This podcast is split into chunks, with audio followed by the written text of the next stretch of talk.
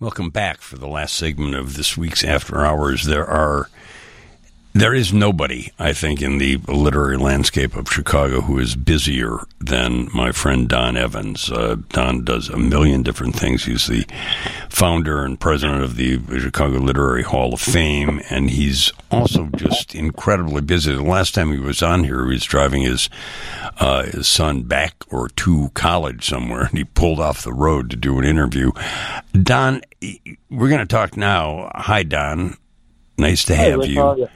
Uh, Don is is the co-editor of a remarkable book called "Wherever I'm At," an anthology of Chicago poetry.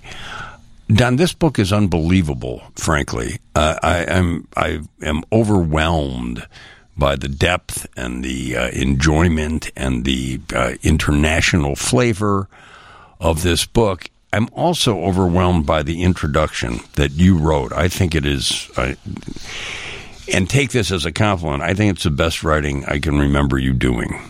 Am I wrong?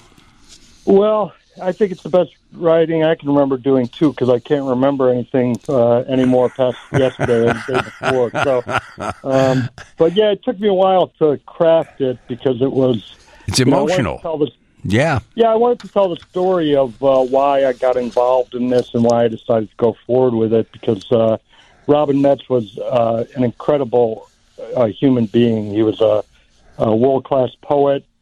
He was an institution builder. He had started the uh, creative writing program at Knox College, and he ran it for 51 years before he uh, got sick with pancreatic cancer. He um, he was the kind of guy that um, you know when I met him At you know, the more original, you met him at the original open books on Institute Place, right? I did, yeah. So Robin Metz, for because uh, people may not know, Sure. he started the project back in 2009. Uh, he recruited Nina Corwin, who's a well-known and and fantastic uh, Chicago poet who uh, also has a poem in the book. Um, they they got uh, a little ways, and then uh, the the project stalled because Robin was busy and he just couldn't get it done, and he put it aside. And by the time he talked to me about taking it over, it was sort of a deathbed kind of wish. Yeah. Um, it had been it had been dormant for a very long time. He had first started collecting poems in 2009, but at Institute Place at Open Books, um, we were both included. Um, I had a short story, and he had a poem in a literary journal, and there was a, a launch for it. And you know how these things sometimes go. It was kind of nasty weather out, and probably promotion for the event wasn't that sure. uh, sure. strong anyway. But there were literally nobody showed up. It was just us contributors. So we sort of sat around for a while until it seemed like it was okay to end the charade, and then we um, we went and we looked for for alcohol. And, like all um, good writers do and should. Yeah. Yeah. that's right. And so, uh, and that's when I started to be friends with Robin, and uh, we started to to share, you know, projects with each- each other. He would he would always find some reason for me to come to the um, Sandburg Festival of the Mines, which happens in Galesburg every summer uh, or spring. And uh, you know, one one year he had me up there to read a poem at the dedication of a statue, and a, another year I went up there with Paul Durica and uh, and others, and we did a panel discussion on Sandburg in Chicago, and and then he would come down. Him and his uh, wife uh, Liz, they owned a small theater concern called Vitalist Theater, hmm and they would um, come and they would do readings at our events, like our induction ceremonies, our Fuller Awards, Sure. and they would bring other actors. So we became very close, and um, so so the introduction really is trying to put into context why why I pursued this and why I thought it was important to get done. Well, it also, I mean, you you do a marvelous job of of detailing uh, very artfully how he inspired you, and also, I you know, the fact that it, after his death, he kind of, and you know, we're you and I, neither of us are really spiritual kind of, you know, characters, uh, but that he he inspired you after his death, didn't he? Yeah, you know, I uh, you know I grew up uh, in a very blue collar household. You know, my dad worked for the Chicago Transit Authority. He was a bus driver, drove down Halsted, and then he um, at some point took his apprenticeship and became a maintenance machinist. And my mom worked at different jobs. She worked at the trophy factory when it was um, it was what became the Frederick Cooper lamp factory. Sure, and now, sure. now, now, of course, it's condos, which is the end of every story in Chicago. Um, but um, then she worked at she worked at Sears for a while, and then she worked at a bank. And but anyway, we um, uh, you know we didn't have uh, poetry in my life until oh probably you know when we moved out to Downers Grove, when, just before high school, and then we started reading you know the Milton and Shakespeare and things that were just indecipherable and and dull to me. you know, Sure. at that age Yeah, I know. I know. and, and so I remember even, um, you know, even when I was at Syracuse University in the MFA program, and I'd become, you know, pretty confident in myself as a reader and as a writer, but um, poetry still was a little bit baffling to me. And we had to take a poetry class with um, Brooks Haxton as part of our, you know, a degree work. Mhm. And Brooks is one of the. He's a. For now, uh, you know, I've been friends with him for thirty years. Then he was my, you know, uh, professor. Professor. Um, but he's a brilliant poet, and he's uh, also one of these really erudite poets. Yeah. Right? And um, and and this this is uh, how it connects to Robin. And so, you know, I, at one point he said, uh, you know, it, the assignment for the class was to write a found poem.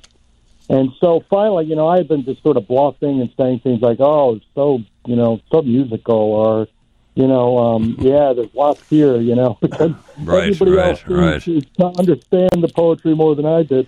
So finally, I went up to Brooks and I said, "Brooks, I don't, I'm not even sure I know what a poem is." And he said, "Don," he said, "a poem is anything you call a poem," Hmm. and that really helped me to to access the poetry. Um, but Robin was was like Brooks. He was really erudite. He was a student of poetry. He was, um, um, you know, he really loved, you know, the craft of the poetry, and and he could break it down and deconstruct it in ways that I still can't. Well, um, but what you Yeah. do here, you you this book, ladies and gentlemen, uh, wherever I'm at, an anthology of Chicago poetry, is worth the price simply for uh, Don Evans' uh, introduction. Uh, but it is so very much more. It's 143, I think, artists and poets of all races, of all sexes, of all types. We'll take a short little break. Plus, it has a Tony Fitzpatrick uh, uh, drawing on the cover. Tony was just on the show about uh, just about an hour ago. Don, uh, we'll take a break and come back talk about, to Don about uh, an event June thirteenth at the Logan Center, sort of the formal book launch, and what a remarkable book this is. It's also a collaborative effort between uh, between publishers, which doesn't happen often. We'll be back in a couple minutes. Don Evans, in his remarkable introduction to uh, Wherever I'm At, an anthology of Chicago poetry, writes this. Uh, he reached out. I reached out to poet after poet after poet, and those poets recommended other poets who recommended still more poets.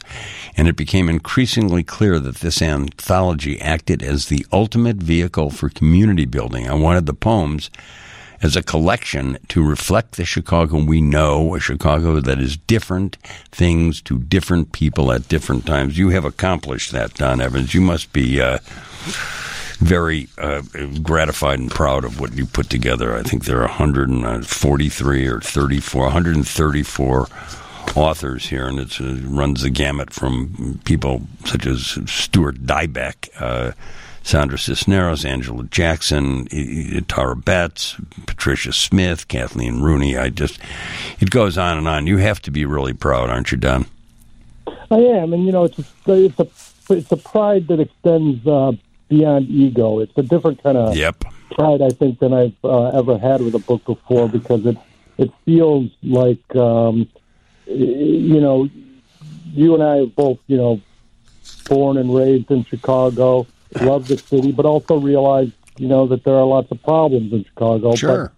to to be able to put together this book that reflects so much talent and passion and thoughtfulness about Chicago by people who have a deep connection to Chicago, you know, makes me um, appreciate the city even more and to feel like I'm part of something larger. One of the great things that you've done here, and I'm, I'm sure you were responsible for it, is bringing together two different Chicago publishers, After Hours Press and Third World Press. I think that's a, a wonderful thing. I'm sure that uh, they were eager to be part of this, correct?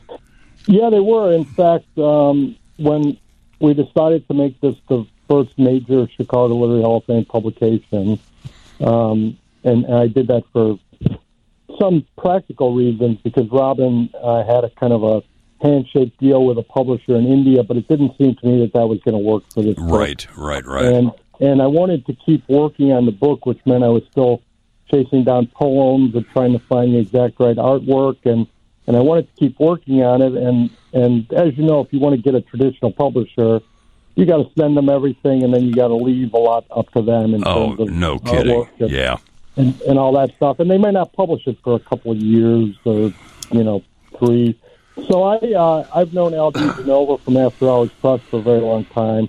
Really admire what he's done with that journal. No for the kidding. Last 20, 22 years he's been featuring Chicago writers.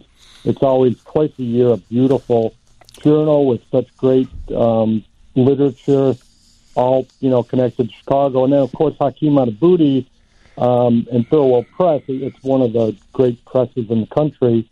And Haki, uh, you know, quite a long time ago said, Don, if you ever, you know, want to publish something through Third World Press, you know, you you you have an open door you know, here. Yeah, sure. He's got you. Yeah, you know. So I approached him about this, and he, like Haki is is wants to do, he was like, anything you need, just let us know.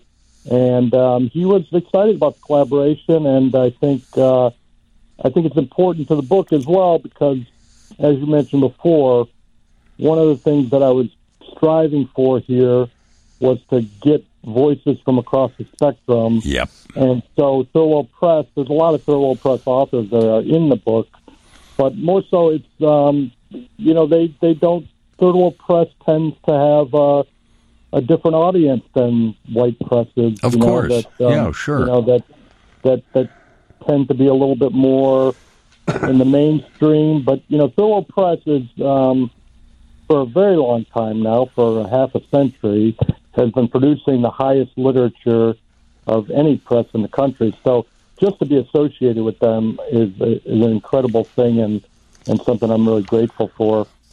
I could not agree more. You're you're likely to have Don Evans a number of uh, other events. The event I'm you know, focusing on is uh, Monday, June 13th, at the Logan Center on the University of Chicago campus. But there will be others. I, am going to suggest, Don, tell me I'm wrong, that people go to chicagoliteraryhof.org to get all information, can keep keep apprised of what uh, the Literary Hall of Fame is doing because it's a you know, basically a one man operation. I know you have people helping you, but Don started it, and Don has been the engine that makes it go. Uh, Don, this book is really, really something. And once again, not to over flatter you, I'm going to say that it is worth the price of admission. Well, I'll do it this way. I'll say it's worth the price of the, the of a copy for Don Evans' remarkable uh, introduction.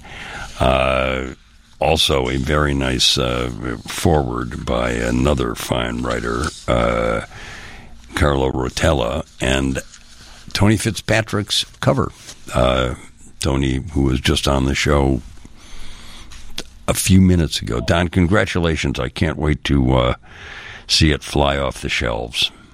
Yeah, thank you. And we still got a couple of, um, we're almost sold out. I mean, it's a free event, but um, we almost are at capacity. So if you want to go to the Logan Center on June 12th, 7 p.m., uh, we're going to have food and drink and music. And, uh, and so, so go to the website. You'll find, you know, the link for that. And then July 12th, um, we're going to be at the Chicago History Museum and as you say, there's going to be a lot of other uh, oh yeah virtual and in person. So go to the website and um, you'll find all that. But we're really hoping to, you know, bring out the community and celebrate this together because I feel like so many people are part of this, and um, which is also true of the Chicago Literary Hall of Fame. By the way, there was a time where it was more of a one man show, but we have this incredible. Oh, I know. uh, You got Randy. now. You got Randy Albers helping you out, man. It can't get That's right. better and, than that. And Amy Danzer and Richard Guzman and so forth and so on, and so many good people. But uh, but this is really uh, meant to be a celebration, and and so we're focusing on the launch on June 12th because that's really the day Worthy, when we And- we're going to have a party. We may even have a cake. Who knows? worthy of celebration, Don. It's always good to talk to you. All right, good talking to you, Rick.